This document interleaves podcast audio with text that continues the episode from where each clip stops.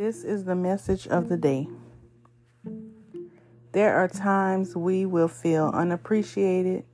You give so much love out to the world, and yet you get nothing in return but hatred, gossip, criticism, hypocrisy, anger, feelings of doubt, and shame. Some people will never recognize your kind, loving heart, and you have to be okay with that.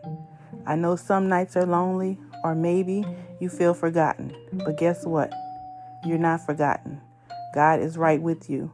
He promised He would never leave. It's time to love yourself. It's time to push away all that hinders and find peace within yourself and with others. Some people don't deserve your love.